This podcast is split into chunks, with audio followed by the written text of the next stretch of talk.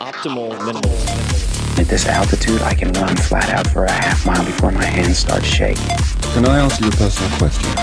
Now would seem an appropriate time. What if I did the opposite? I'm a cybernetic organism, living tissue over metal endoskeleton.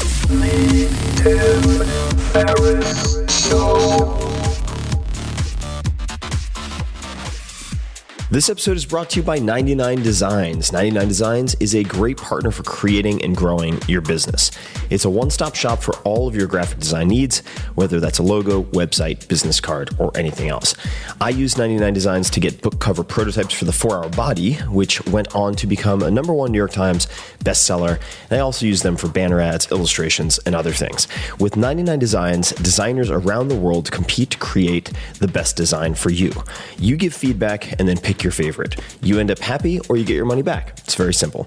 You can check out a few of my own designs and those of yours, meaning Tim Ferriss Show listeners, at 99designs.com forward slash Tim. And right now, my listeners, you guys will get a free $99 upgrade on your first design. That's 99designs.com forward slash Tim. Check it out.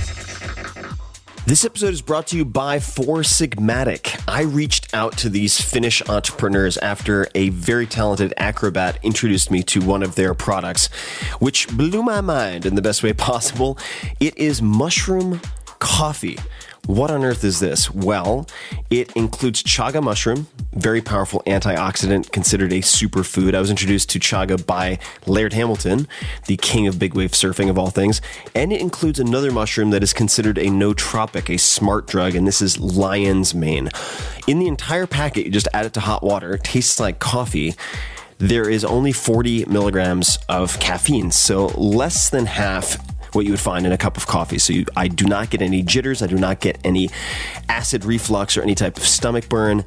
And it put me on fire for an entire day, and I only had half of the packet. So this stuff is really amazing. People are always asking me what I use for cognitive enhancement. Right now, this is the answer. So it is legal. It will not give you visuals. That's something else. And you can try it right now by going to foursigmatic.com forward slash Tim. That is four sigmatic, S I G M A T I C, foursigmatic.com forward slash Tim, and use the code Tim to get 20% off your first order. If you are in the experimental mindset, I do not think you'll be disappointed. Foursigmatic.com forward slash Tim. Hello, boys and girls. Tim Ferriss here, and welcome to another episode of The Tim Ferriss Show, where it is always my job to deconstruct world class performers, to tease out the habits, routines, tactics, breakfasts, or lack thereof, that you can then emulate, apply to your own life, test yourself, favorite books, whatever it might be. This particular episode I am going to try to do one better. I'm excited to bring you a little sample, a taste test of a new show format that I'm working on. And this isn't going to displace the other, it would just complement it. And I'm calling it, for lack of a better name for the time being, the Tim Ferriss Radio Hour and you'll see where this is going. After nearly 200 conversations with world class performers all over the map, including people like Arnold Schwarzenegger, Jamie Foxx, Tony Robbins, Maria Popova, Peter Thiel, Marc Andreessen, Amanda Palmer, Malcolm Gladwell, Rick Rubin, Reid Hoffman, and so many more you start to spot patterns, or at least when I'm reviewing all of the transcripts, I spot patterns. Sometimes they're months apart, but these are the shared habits, philosophies, tools, and more that are the common thread or the common threads. And this is the premise, of course, of my new book, Tools of Titans, which is a compilation of all of my favorite patterns, all of my favorite routines. You can check that out everywhere. But that's also where the Tim Ferriss Radio Hour comes in. In each episode, we'll take a deep dive into one specific topic or tactic, bringing together the collective genius of past guests to help you, hopefully, become world class in your own right if you aren't already. At the very least, it will give you a common thread, as I mentioned, with slight tweaks here and there that you can customize an effect to your idiosyncrasies, to your own personality. Or you can blend them together. And today, in this sneak peek episode, we will be exploring meditation. Meditation or practicing mindfulness is by far the most common pattern across them all.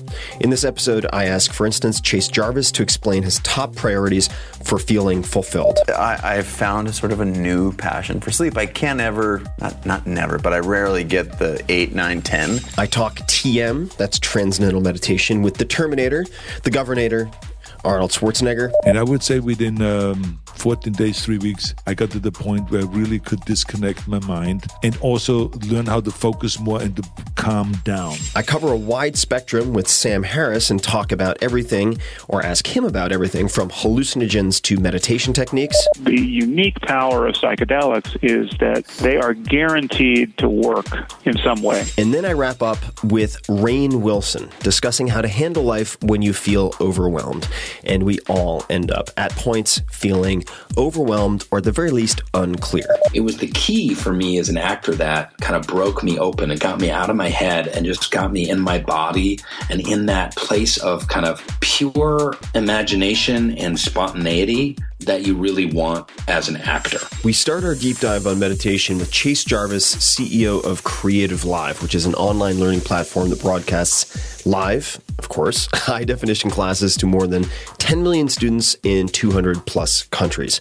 Chase was also the youngest person ever to be named a Hasselblad Master, Nikon Master, and ASMP Master. He has photographed for Nike, Apple, Columbia Sportswear, REI, Honda, Subaru, Polaroid, Lady Gaga, Red Bull, and many more. He's one of the most successful commercial photographers on the planet. So, without further ado, let's jump into the first episode of the Tim Ferriss Radio Hour. Enjoy. What do you feel have become your top priorities in feeling happy or fulfilled? Like, what are the things as you Wow. become wiser that you've learned to prize more or, or prize less? Health. Hmm. Yeah. One's health and being active is incredibly valuable. Yeah. And these are, I feel like an old person saying this next one, which is sleep. I have lived on four to six hours sleep for the last 10 years. Yeah. So just prioritizing sleep. Yeah. The third one is meditation. Meditation. Oh yes, been- we haven't Yes. talked about this in a while. Uh-huh. You were on it for a good bit, Then you said you fell off the wagon bit. was. I fell off on. the wagon, but yeah, you were you were one of, of two people that I credit with finally kind of kicking me in the ass to take it seriously. It has. it has really. Um, Yeah, specifically. TM, so Transcendental Meditation, for those who don't know, or trademark. Yeah. Uh, but uh, it's you know I have my issues with almost every form of meditation. There are pros and cons. We talked about them before, but uh, tell me about so tell me about your meditation practice. And My meditation practice is not perfect, and none, none are. Yeah. Uh, I just sit down between 15 and 20 minutes twice a day. Sometimes I only get one time a day. Yeah. Sometimes those are a little compressed, or they don't. You know, shit happens, or you're on an airplane, and the Yeah. captain comes on and pulls you out of it, or whatever. Like, Yeah. But I make a conscious effort to just observe my thoughts and practice TM in the morning and the evening before Yeah. dinner, and it has made it's it's sort of the analogy that I can you know most simply put here on on your show is it's when you're in the zone, say playing sports or playing music, Right. and things just seem effortless. Yeah. It's called the flow state. Steven Kotler's new book, which is a good book, The Rise of Superman. Check that out. Yeah. A little plug for his book about creativity and flow states. That sense of flow, it's when things sort of happen in slow motion. Now you're not literally talking in slow motion, but you have the same clarity as if Yeah. you're going through life and everything's happening in slow motion. Instead of that, I'm hyper caffeinated. My boss is I'm you know, agitated, yeah, I'm agitated. reactive, I'm yeah. dodging bullets. Yeah. He's, Yeah. Instead, you're just like, like I'm driving the bus here, and we're gonna go here, and then I'm gonna do this, and there's just certain clarity that. Uh, and it's it's it's like magic. It's really weird. And it's there's another thing. I don't know if you felt this, Tim, but it sort of aggregates. So you get good benefit from one, two, three, four. And then when you're on a good on a roll, there's this sort of exponential. There's a little overdrive Yeah. that it's like, oh my gosh, I Yeah. feel like I'm just floating. Yeah, I can't explain it either, but Mm-hmm. for me, and d- just for those people who might be thinking like I did for my entire life, like Bullshit. Yeah, bullshit. No, just like I don't want people oming me and Mm-hmm. frickin', you know, all this, uh, yeah, yeah, chakra, whatever. Like I'm not into it. Yeah. Uh, especially living in San Francisco, I've developed sort of Right. an allergy to like sanctimonious, and I've been to Burning Man, but like sanctimonious burner types who like want to lecture me about chakras. I'm just like, honestly, please, I can't handle another minute of this. So I've had this aversion to meditation, but when it's very sort of uh, non-dogmatic, Yeah. where it's just like, look, you're not trying to control anything. You're not trying to mm, think of a candle flame. Like, just observe your thoughts and be okay with them. Yeah. And sit with good posture for this period of time. That's Yeah. it. And even if you think it's a shitty job and you're like running through your to-do list or thinking of the stock market, that's okay. Just make it part of your routine. And what I found was, uh, and some people who, well-known people who do TM, I mean, it's like Paul McCartney, Arianna Huffington, David um, Lynch. David Lynch. I'm blanking on his name uh, for some reason, but Bridgewater Capital, largest hedge fund in, if not the world, the United States, 100 mil, Russell 100 Simmons. 100 billion plus. Ray Dalio, that's it. Russell Simmons. So the The list is, is I think, like Howard Stern. I mean, it's yeah, like, the list is pretty crazy. amazing. Yeah, it's- Seinfeld. Yeah.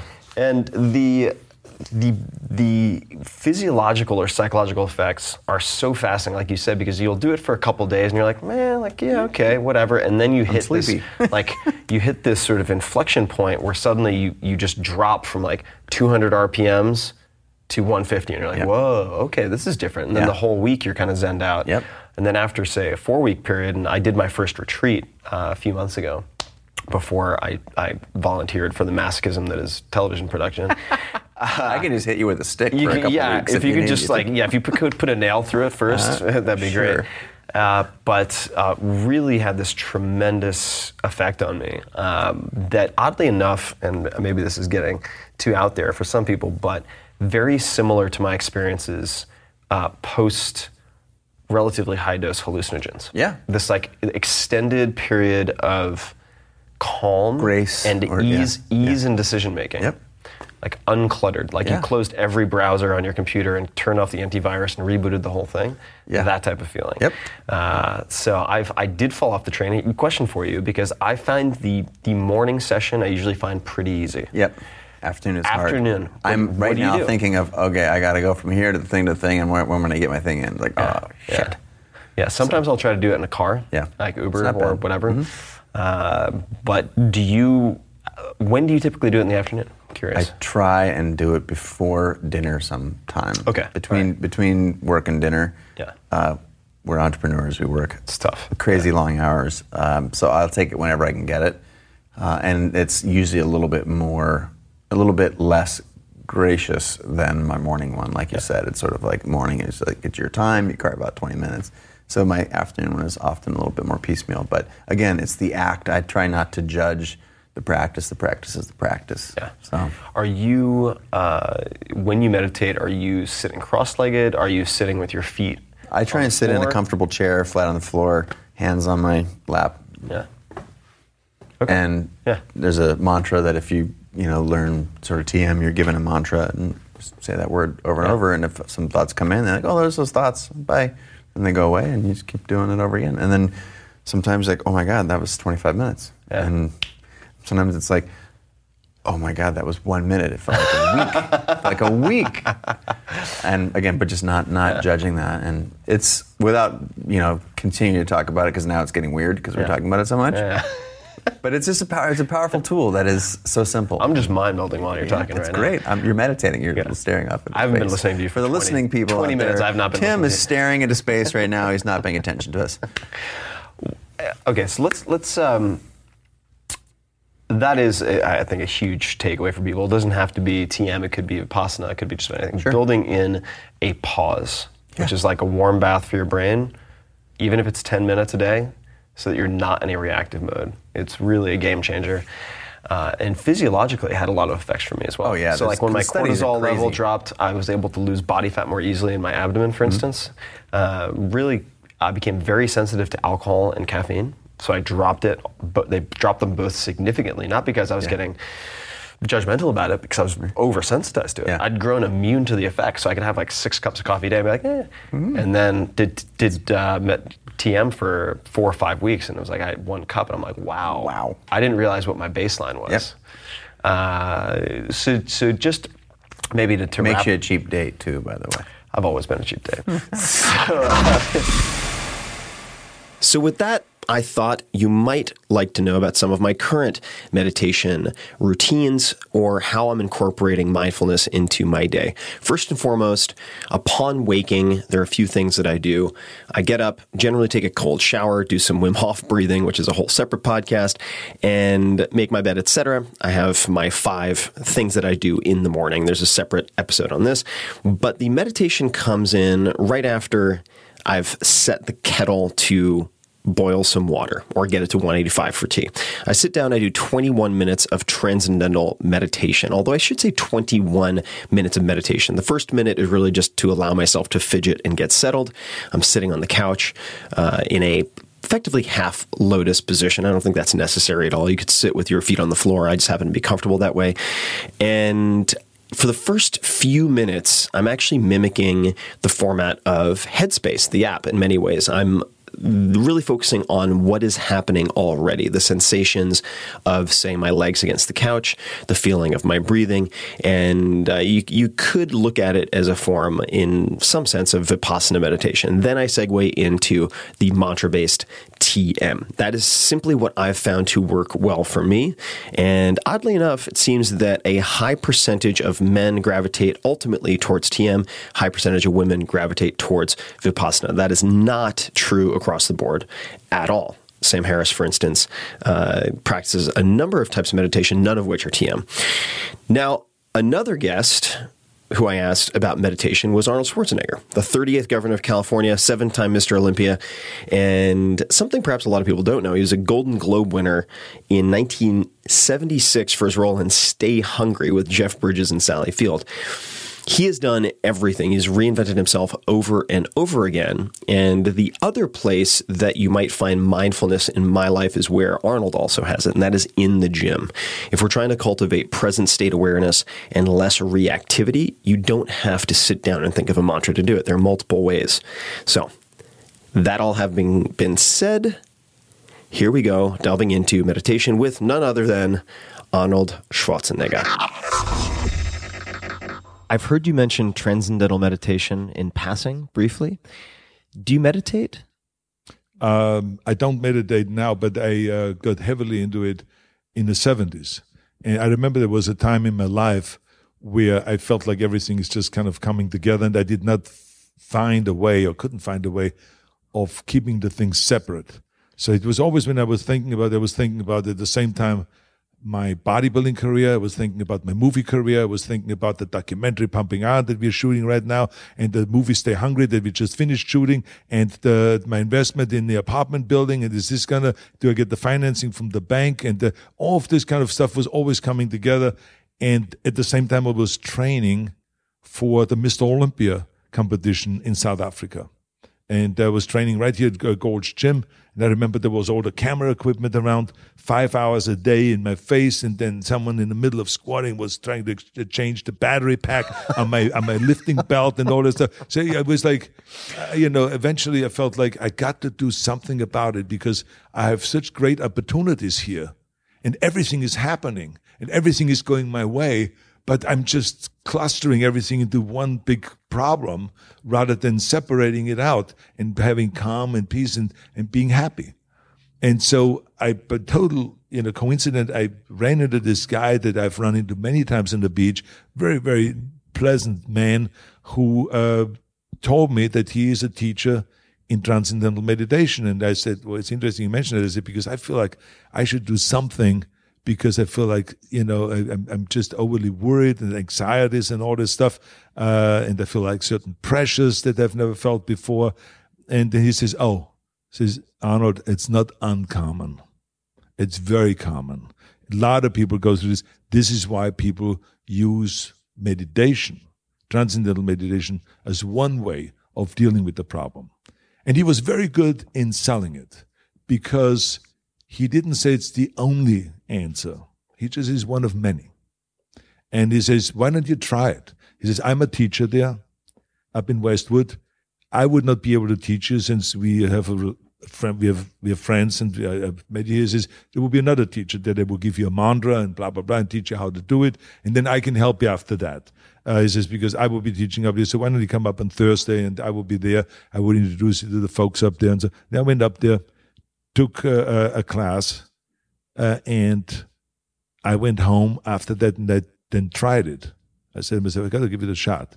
And I did 20 minutes in the morning, 20 minutes at night. And I would say within um, 14 days, three weeks, I got to the point where I really could disconnect my mind. And uh, as they say, to find this few seconds of disconnection and rejuvenate the, the, the, the mind and, um, and also learn how to focus more and to calm down. And uh, I did that for, and I saw the effect right away that I was much more calm about all of the challenges that were facing me. And um, I continued doing that then for a year. And by that time, I felt like, I think that I've mastered this. I think that now I don't feel overwhelmed anymore. Uh, and I really felt kind of it was uh, one of the things where, uh, you know, transcendental meditation was kind of anxiety and pressure meeting around the corner, tranquility. You know, this is kind of what what it felt, and um, and uh, so I was happy from that point. And even today, I still benefit from that because I don't merge and bring things together and see everything as one big problem. I take on one challenge at a time. And when I go and I study my script for a movie, then that time, that day when I study my script for a movie, I don't let anything else interfere in that, and I just concentrate on that. So, and the, uh, the, the, the other thing that I've learned is that there's many forms of meditation in a way, because like when I study and I work really hard, where it takes the ultimate amount of concentration, I can only do it for 45 minutes, maybe, maybe an hour. But then I have to kind of run off and maybe play chess and I play chess for 15 minutes, and then I can go back and I have all the energy in the world again and jump right back and then continue on with my work as, as if I've not done it at all the day, right? It's like I'm fresh. And so that's another way I think of meditation. And then I also figured out that I could use my workouts as a form of meditation because I concentrate so much on the muscle and I have my mind inside the bicep when I do my curls. I have my mind inside the pectoral muscles when I do my bench press. So I'm really inside. And it's like, again, a form of meditation because you have no chance of thinking or concentrating on anything else at that time but just that training that you do. And uh, so there's many ways of meditation, and I benefit from all of those. And I'm today much calmer because of that, and much more organized, and uh, much more tranquil because of that. This whole conversation makes me want to go tackle the world. I love it. Next, I want to reintroduce one of my most popular and controversial guests, Sam Harris. He is brilliant. Sam is a PhD in neuroscience and the author of many best selling books, including The End of Faith, Free Will, Lying, and Waking Up. Our first conversation on this podcast explored science, different types of meditation, and the uses and risks of psychedelics, among many other things. And that conversation included segments such as this. There, there's a quote here that is, quote, there's nothing irrational about seeking the states of mind that lie at the core of many religions. Compassion, awe, devotion, feelings of oneness are surely among the most valuable experiences a person can have, end quote assuming that's true, and you and I have, of course, talked about altered states and you've written about altered states, I'd love to just dig into that expression or that quote, rather, and look at the alternate approaches uh, that you've perhaps explored or researched related to achieving some of these valuable states.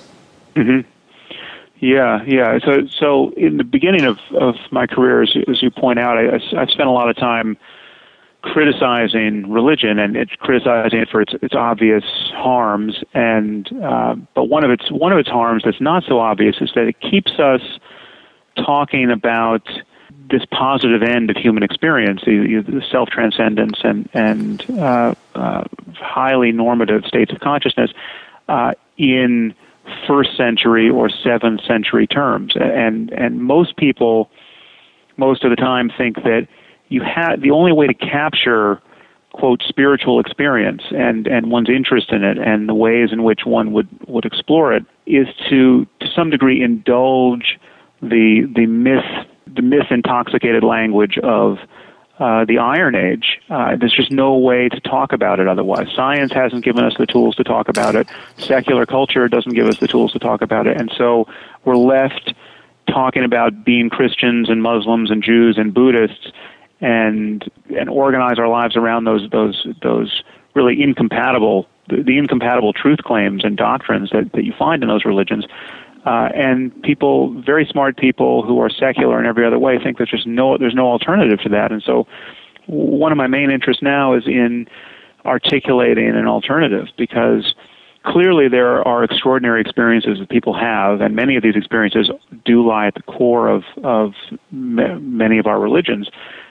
And so, you know, to take Jesus as an obvious example, and who who knows who Jesus actually was, and and you know what what is historically true in the in the New Testament. But let's just say, for argument's sake, that that he, there really was a guy who loved his neighbor as himself and had this extraordinarily charismatic effect on the people around him, and bore witness to this possibility of of a kind of radical self transcendence. Well, that clearly that whatever's true there is deeper than Christianity, and it's not it's it's not reducible to Christianity. In fact, Christianity has to be a distortion of that truth because, and we know this because Jesus isn't the only person who's had that experience. There's the, there's the Buddha and the countless contemplatives through the ages have had can attest to this experience of, for lack of a better phrase, unconditional love, and that has some relationship to what I would call self transcendence, which uh, which I think is even more important.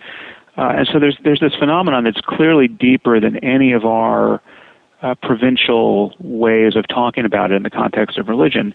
Uh, and, so there's a, a deeper truth of, of human psychology and uh, the nature of consciousness. And, and I think we need to explore it in terms that don't require that we lie to ourselves or to our children about the nature of reality and that we don't indulge this divisive language of, of picking teams in the religious uh, in the con- in the contest among religions.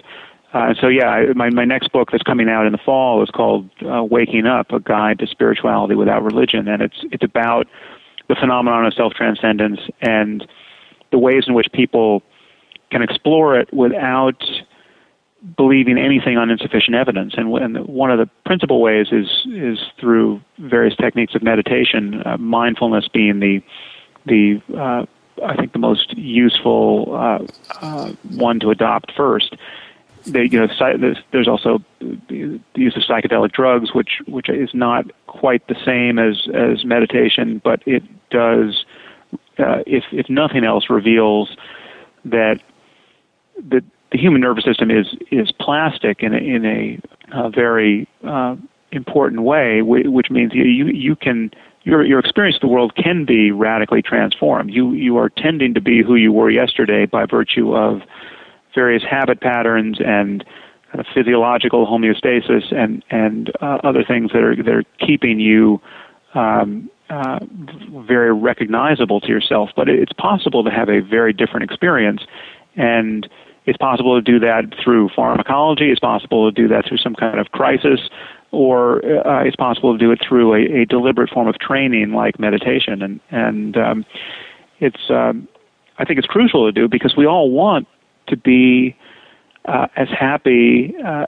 and as fulfilled and as free of pointless suffering as we can possibly be. And there's a all of our suffering and all of our unhappiness is a product of uh, how our minds are in every moment. And so, if there's a way to use the mind itself to uh, improve one's capacity for, for moment to moment well being, uh, which I'm convinced there is, then it, this should be potentially of interest to everybody.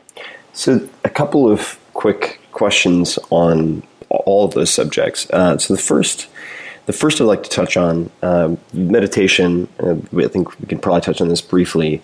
Is something we've discussed before uh, you, along with many other people uh, who are high performers in their respective fields, have recommended meditation. So I have been meditating, uh, partially in thanks to your influence uh, for some time now.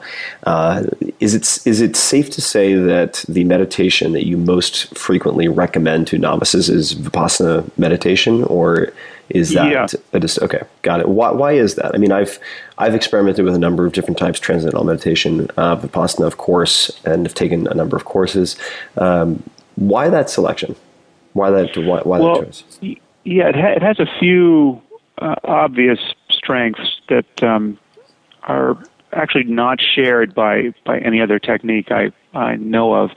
Uh, uh, the, the first is that it's it doesn't it needn't presuppose any belief about anything. I mean, you don't, you don't have to develop a fondness for the iconography of Buddhism.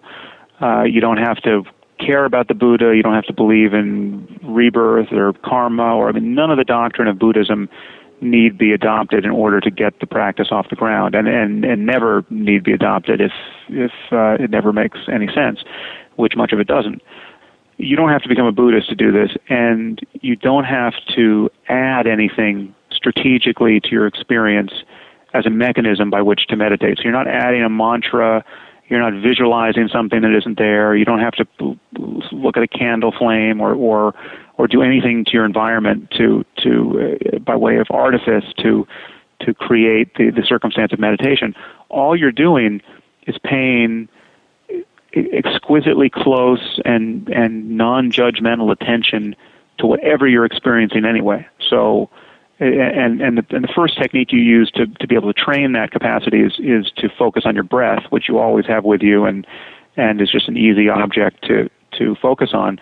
But you don't. It doesn't even have to be the breath. I mean, mindfulness is just that quality of mind which allows you to pay attention to sights and sounds and sensations and, and even thoughts themselves uh, without being lost in thought and without without grasping at what is pleasant and pushing what is unpleasant away. So just being wide open to the next sensory or emotional experience that comes uh, careening into consciousness. That that is mindfulness. And so there, it, in, in in some sense, it's not even a practice. It's just it is just the state of not being distracted and being aware. And and you have to. You, it, it feels like a practice in the beginning because it's hard to do. We're so deeply conditioned to be lost in thought and to be having this conversation with ourselves from the moment we wake up to the moment we fall asleep. We're, we're just there's just chatter in the mind, and it's so captivating that we're not even aware of it. I mean, we're we are essentially in a, a dream state,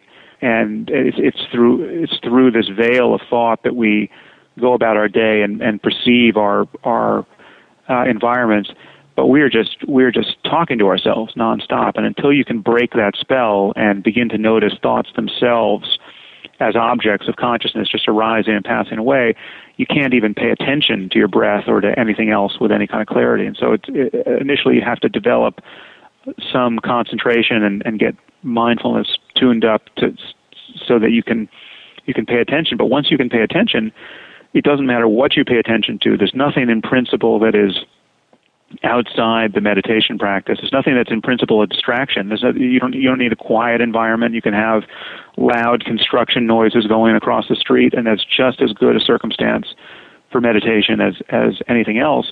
And so that's that's the those are the main reasons why I think it's it's the in terms of being designed for export outside of Buddhist culture or religious culture generally, and and uh, becoming a tool for our intellectual lives in a secular scientific context, I think there's nothing nothing like it. What what so- resources would you suggest for someone who wants to try to educate themselves or dive in as a novice in terms of books, resources, websites uh, for for mindfulness and meditation? Yeah, well, I, I give a few on my blog. I, I wrote an article a couple years ago entitled "How to Meditate," and if people Google that, they'll they'll see I, I link to a few books, and I tell people where they can go on retreats, and and so I, and I and I briefly describe the practice. I also have given there's a couple of guided mindfulness meditations I, I've I've put on uh, SoundCloud, which are on my website as well. So people can and and there are other guided meditations out there that people can can use and, and and in the beginning people find that very helpful to be to have somebody's voice, essentially reminding them to not be lost in thought eh, every few seconds. Uh, it, it's because what happens in the beginning for people, and this this happened to me in in my practice uh, for at least a at least a year. I think it was a year before I went on intensive retreat, silent retreat. Uh, I was just you know sitting for an hour a day or so, uh, just on my own. As, I was 20 or so, and essentially I was just sitting cross-legged and thinking. You know, it, it's it's so hard to notice that you're lost in thought that but that by tendency you're just not going to notice it. And and so in the beginning, people think they're meditating and they're really just lost in thought. And it wasn't until I did it, my first 10 day Vipassana retreat where I, I, I broke through and, and connected with the practice in a way that uh, where I realized, wow, that was the, you know, all of that that has preceded this was really my thinking I was meditating and not meditating. And and there there are other other landmarks along my journey that are like that, where, where there was a was a shift where I realized, wow, this what I thought was happening really was not happening uh, as I thought it was, and that it's a very common experience. And, and and so in the beginning, using a guided meditation can help cut through the chatter in a way that that many people can't summon on their own related to cutting through the chatter, people ask me, well, let me take a sidestep, which is people ask me, what blogs do you read? And there really aren't many blogs that I read consistently, aside from a handful, uh, and partially I read your blog uh, and the posts you put up because they're like feature magazine articles in many cases. And there's one you wrote in 2011 called "Drugs and the Meaning of Life," um, and you've mm. you've written about this subject before. I have found uh, certain hallucinogens in particular to be very therapeutically valuable for cutting through the chatter and sort of turning that off and bringing present state awareness to you in a very high definition way uh, when used uh, you know responsibly. And of course, you, as you point out in this piece, it's not not to say that everyone should should take psychedelics, but I'd be curious to know uh, that you know one of the lines here uh, it, that needs to be read in context, of course. But you know, I have a, do- a, daughter who will one day take drugs. Of course, I'll do everything in my power to see that she chooses her drugs wisely. But a life without drugs is neither foreseeable nor, I think, desirable. And then you, and then you obviously go through sort of the how you might uh, guide her to view these different subjects. And one of the, one of the closing lines in this paragraph is, "But if she does not try psychedelic like psilocybin or LSD at least once in her adult life, I will worry that she may have missed one of the most important rites of passage a human being can experience." And I, I agree with this. I'd be curious to hear sort of what particular drugs or psychedelic substances you found most therapeutically valuable in your own life and how you suggest people think about this. Obviously, there are, uh, I mean, putting, you have to put the legal potential legal ramifications in perspective also. But uh, what have you personally found most valuable and how so? Yeah, um, well, again, you found another paragraph where I was uh, happy to court controversy, um, saying that uh, I'll be disappointed if my my daughter doesn't drop acid. Uh, but the so the, the caveat here, and it's the, the caveat comes out several times in that piece, is that which everybody should read know, in full. I'm not trying to pull anything out of context. I just don't want to yeah, read yeah, the whole no, thing to them now. I, I, I stand by every word, but there there are a lot of words in there, and and the um, the caveat really is that you know I, ha- I have an increasingly healthy respect for what can go wrong on psychedelics, uh, and wrong in a way that I think has lasting consequences for people. And so, I mean, eh, there's a lot that can go right with psychedelics, and and to some degree, I think they they they're still indispensable for a lot of people. For their eh, they, they certainly seem to be indispensable for me. I, I don't think I ever would have discovered meditation without having taken, in particular, MDMA, but you know, MDMA and mushrooms and LSD all played a role for me in uh, unveiling a an inner landscape that was worth exploring. I mean, but, mm-hmm. but but for that you know, pharmacological advantage, I think I was just my, my consciousness was such that you know I, I looked inside, I saw nothing of interest, and that's sort of the end of the conversation. You know, you, you tell me that there's something profound to witness about the nature of my own mind. I don't see it. You know, I just I just want to you know get on with the next thing in the world that seems fun to do or seems likely to lead to my success or I, I just was you know, a, a skin encapsulated ego who who was just trying to get on with life and succeed, and thought he was very clever, uh, and didn't have didn't have the contemplative tools to see much of anything when uh, uh, you know he he paid attention, and so that that's the situation that many people are in, and many smart people are in are in that position. So I, I'm constantly meeting scientists and philosophers and highly articulate people who spend a lot of time thinking about the nature of the human mind. And when I talk to them about meditation or really any of these eh, philosophical issues that for which an ability to pay attention to the nature of your own consciousness is an advantage. So something like free will or the nature of the self or the possibility of self self transcendence. I'm meeting people who have, as far as I can tell, no ability to notice their inner lives. Uh, it's people who you know, some of them seem simply not to have inner lives, but uh, they're, they're, these are people who are very much the way I was when I was you know 18 and before I had uh, had any experience with with any of this. There's just you're you're lost in thought and you don't know it.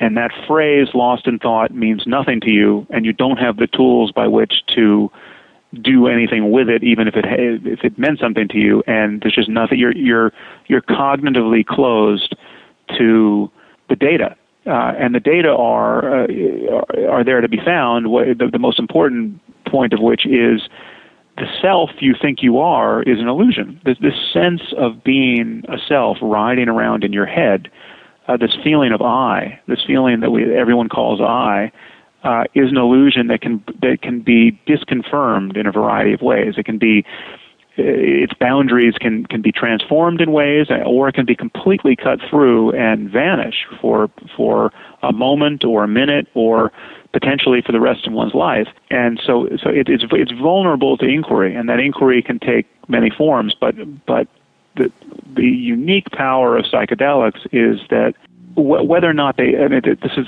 there's a there's a unique power and there's a unique, unique liability. The, the the unique power and liability is that they are guaranteed to work in some way. And this is a point that Terence McKenna always made. And right. uh, you know, Terence McKenna was a huge booster of, of psychedelics and a you know, very articulate one. And he he poo-pooed any other spiritual methodology, meditation and uh, you know chanting and you know, yoga, anything else that that people brought to him, saying, "Well, can't you, get, you kind of get the same benefit without drugs?"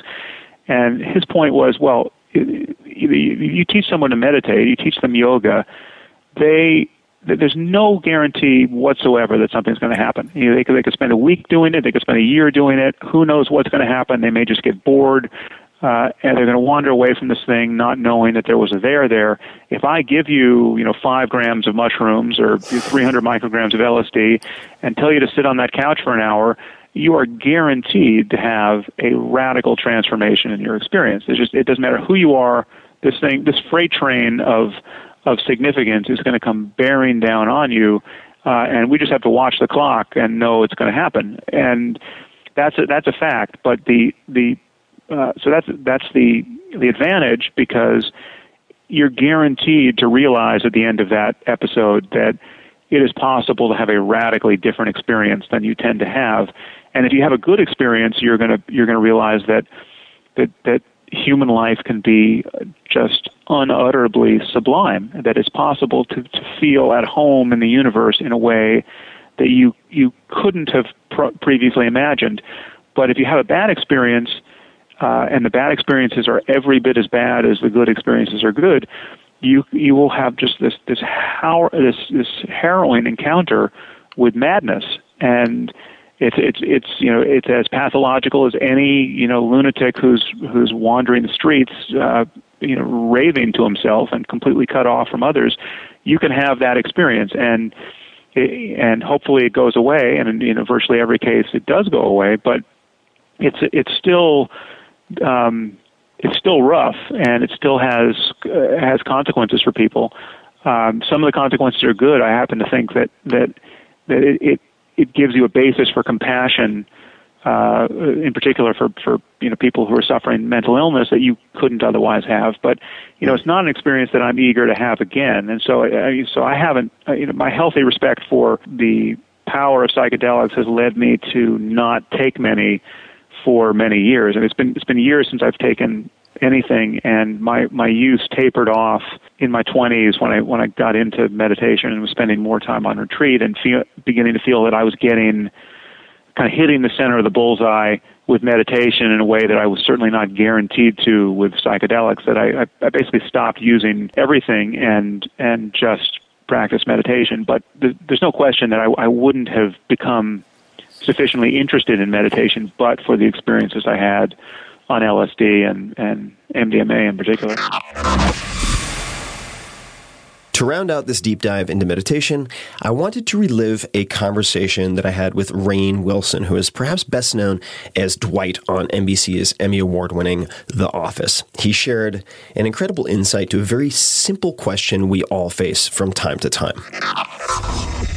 When you feel overwhelmed, what you what do you do to improve the situation? Um, well, you know, I have a spiritual faith that I rely on, that I use. Um, so I use prayer and meditation as tools to center me and bring me back kind of into reality. Um, I also find that for me, like acting is a wonderful escape because I, um, you get out of your own head and you get to go into someone else's head. And, you know, it was like that on The Office too, and doing comedy, you know, and life was good and life was bad there was something wonderful about coming to Dwight and I could just put Rainn Wilson aside and just all of that bullshit and and clear it out of my head and out of my heart and just be Dwight Schrute. And sometimes it was just just super super fun uh, to do that. So those are some of the tools. Acting is a tool. Prayer and meditation is a tool I use to kind of bring myself into the into the world. And your your faith, I know I'm going to massacre this because I've only read it and not heard it said, but is it Baha'i? Is that correct? Yeah, Baha'i. Baha'i. Baha'i. There we go. Thank like you. Baha'i. How you doing? Yeah. like and I, I want to, to come back to that, but what does your when you meditate, what does that look like? And do you do it on a daily basis? What what's the the the, the format of that? Yeah, I try and meditate every day. There's no format in the Baha'i faith. It's just greatly encouraged to to meditate. When you pray, you're communing with the Creator. You're communing with the universe. Uh, you're putting stuff out there, and when you're meditating, you're listening to the universe. But it's really pretty simple. I get a great deal of benefit if I even do a 10 minute meditation, and out of that 10 minutes, if four of the minutes my mind can be very still and very silent. There's great guided meditations. Now there's apps. There's all kinds of things that you can do for meditation. But for me, it's just about, um, I won't say silencing the mind because that's impossible. So the mind is, those thoughts are always going to pop up. But those thoughts pop up. You just notice them. You identify them. You let them float in front of your eyes, almost like, you know, one of those old fashioned Wall Street ticker machines. And, and, uh, and, and, you find uh, a tremendous, I find a tremendous amount of peace, uh, serenity, and bliss in just being in consciousness. And consciousness is not thought. Consciousness is just being. I am this being. I am not separate from the giant being of Earth and the cosmos and the universe. And just being in that stillness uh, is incredibly rewarding. I get a, I get really um, a ton of clarity and I get a ton of energy from it. And these have been proven in scientific studies, by the way, in all kinds of things from healing trauma to giving you more energy to giving you more focus in your work. It's uh, meditation is a pretty incredible tool. And uh, lowering cortisol. I've been spending time interacting with some some researchers at Johns Hopkins, a gentleman named Roland Griffiths, and uh, also a, a gent named Adam Gazzaley, who runs a neuroimaging lab at UCSF. And what's what's been very interesting, and we don't have to go down the rabbit hole with this, but it, it appears that when you, if you look at experienced meditators and brain activity, and I'm, I, am blanking on the particular area. I think it might be the, somewhere in the parietal lobe, but I could be off. In any case, there's a there's a portion of the brain that is thought to contribute to the separation of self and other. So it's associated with, let's just call it the ego, and that is inhibited both in the use of, say, psilocybin, which was found in magic mushrooms, but also you experience a similar type of pattern in experienced meditators, which is kind of cool. Uh, and um, Well, I know that they. Oh, sorry. Go ahead. no, no, no, go ahead. I know. I, I heard a fascinating thing on the radio once where they did a study and they found the happiest man in the world. So they did a brain scan and they found the the happiest person they could possibly find. And this guy was, I think he was an American, but he was living in Wisconsin. But he was a he was a, a student of Tibetan Buddhism. And at the time when they did the brain scan, which charted out as, as the very happiest, he was in the process of meditating. And it was a meditation of kind of universal compassion. So it's a meditation where you're feeling at one with everyone and great compassion for everyone on planet Earth and every and all beings on planet Earth, not human, animal, plant, what they're going through. And in so doing, that achieved like the greatest happiness. That that kind of goes along with what you're saying. No, definitely. And it's, I mean, there is a sort of, uh, e- even if you are self interested, there's a biological benefit to empathy and compassion meditation. So, and, uh, and I just to reiterate something you said, because I think it's so important, uh, is that, you know, I try to meditate 20 minutes each morning. And, and like you mentioned, there are apps like Calm and Headspace that are very helpful for this. But even if I'm just violently, violently, excuse me, let me try English again, violently getting punched in the psyche by like my to do list and worries and anxieties and uh, thoughts for 15 or even 18 minutes out of 20. If I have two minutes where the, the, the mud kind of settles and the, the, the, the, the mind is clear, it has an incredible impact on the entire day for me. And I feel exactly the same way. That's exactly my experience. Even out of a 10 minute meditation, if I can just get two or three minutes in there where I have almost achieved thoughtlessness and just um, kind of a serene bliss, it's it's like getting it's like taking a power nap, you Yeah. know, and it helps you through your whole day. Definitely. And I had, I think it was Tara Brach who said this to me, but uh, it might have been someone else. But they said the the if if you just come back to your breath or a mantra or whatever it is that you're focusing on, if you're doing concentrated meditation, it's the coming back that is the practice. So if you're just distracted and you're basically just bouncing off the walls mentally with your monkey mind for those 19 minutes, if you come back even once, you can consider it a successful session. I think for type A personalities, that's really important to keep in Yeah. mind. You mentioned something I'd, I'd love to explore a little bit, which is that acting can be a wonderful escape. Uh, and I'm paraphrasing here, but from your own head. I was actually watching Amy yesterday, which is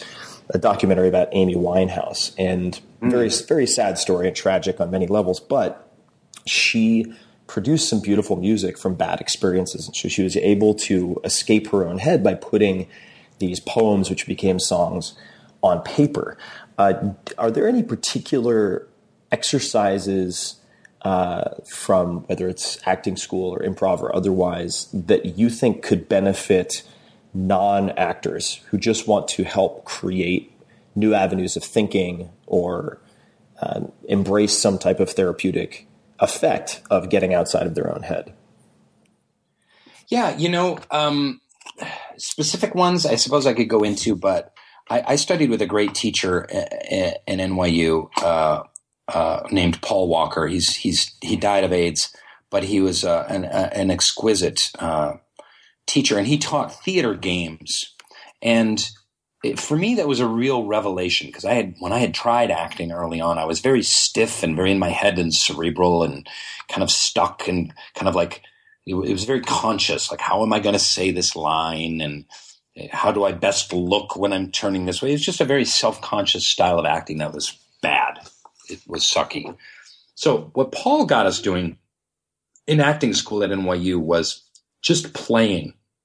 And there's something incredibly freeing about playing like a kid and that your impulses as an actor and your impulses as a kid at play are really the same thing. Like I said before, it's deeply pretending. So, you know, are there specific exercises? I mean, I suppose I could think of some, but, you know, how much fun is it to play red light, green light and, uh, for 20 minutes or duck, duck, goose? And then to move from those exercises into more and more imaginative kind of improvisations, but where, where you allow yourself to just play like a child. And sometimes children play and they're competitive. Sometimes they play and they're very serious. Um, it's not all kind of this general like we kind of stuff. And I found that so freeing. And it was the it was the key for me as an actor that kind of broke me open and got me out of my head and just got me in my body and in that place of kind of pure imagination and spontaneity that you really want as an actor. Mm-hmm. And, and I think it seems to me also when you put yourself in that place, much like meditation, you have to be present state aware. You can't be worrying about something that you have scheduled two weeks in the future or yeah. resenting something like you know, some idiot who cut you off in traffic that morning. You have to be in that moment and be effective and to have fun. You just can't be distracted by those things. Yeah, like we'll do a thing where you I just remembered because I did it recently at Soul Pancake. I did some sessions with the with the employees at Soul Pancake. I do kind of games and improv stuff where um, everyone has a number from one to 10. There's two teams of 10 on each side of the room. There's a stool in the center of the room with a shoe on it. And the goal is you've got to get the shoe and then get back to your place in line, right? It's a pretty simple game. But then you also do this game called Sexy Nostril, where you write down adject- adjectives and you write down body parts. So it could be angry, sad, lonely, um, energetic. Those are the adjectives. And then body parts, you know, earlobe, testicle, anus, shoulder, blade, you know, fingernail, whatever. And you draw one of each. And then you try and play a game manifesting those characteristics. So if you have sex nostril, and then you have to play that same game of getting the shoe and getting back in line, but you're a person where their center of their energy is in their nostril and it's a very sensual, sexual energy. And you're just kind of, it helps you create a character and play as that character. And it's, it takes you out of your head and it just gets you in your body and gets you kind of feeling and responding. And uh, I love teaching that stuff. Uh, it's, it's, uh, it's super fun. And for me, Tim, I, am in my head a lot and it's kind of sucks. Yeah, so there's too. certain tools that I have to use to get by. So I've learned uh, in my life, I don't remember every day, but there's certain things I have to do to just be out of my head and, and just to get to normal. I'm not talking about like being like really super effective. Uh, just to get to normal, I have to do meditation. I have to do some exercise. Um, if I if I can get into nature, great. If I could play some tennis, better. And acting is that same way. Acting, rehearsing, uh, playing characters. These are the things that get me out of my head and out of just an- analyzing every goddamn thing that, that comes down the pike and leaves me miserable and making really bad choices. Well, there you have it, folks.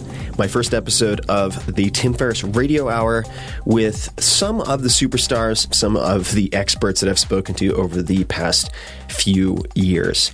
And this is an experiment. As I said at the top of the show, I want to know what did you like? What did you not like? How could it be improved? Do you want more of these or should we just skip it?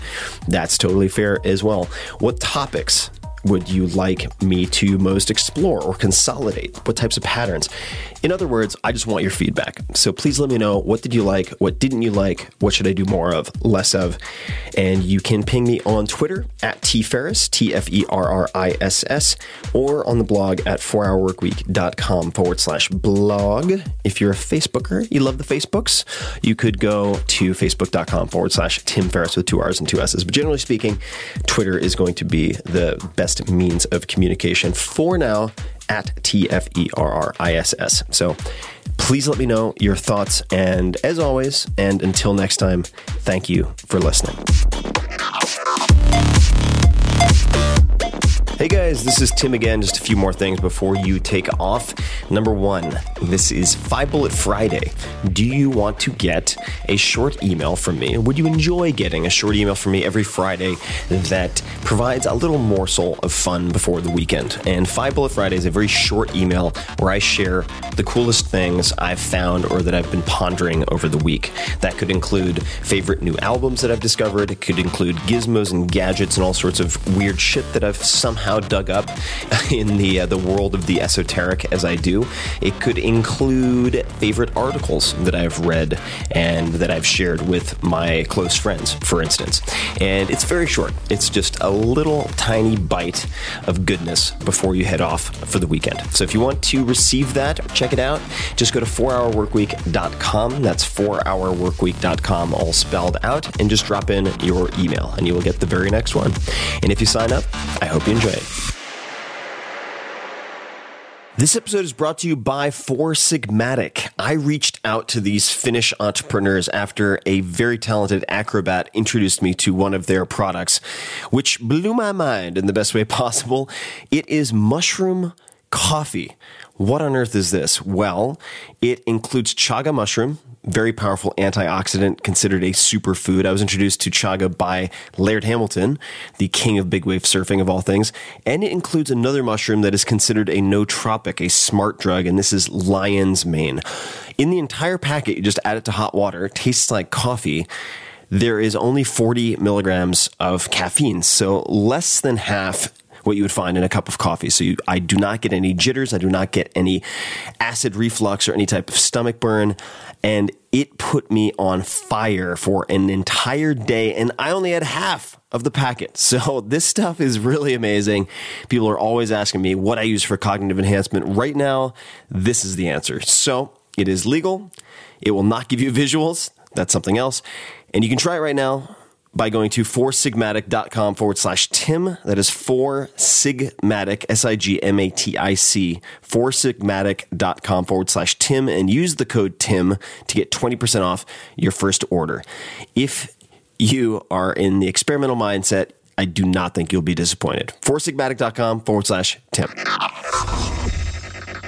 This episode is brought to you by 99 Designs. 99 Designs is a great partner for creating and growing your business.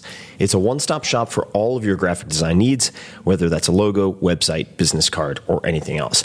I use 99 Designs to get book cover prototypes for the 4 Hour Body, which went on to become a number one New York Times bestseller. And I also use them for banner ads, illustrations, and other things.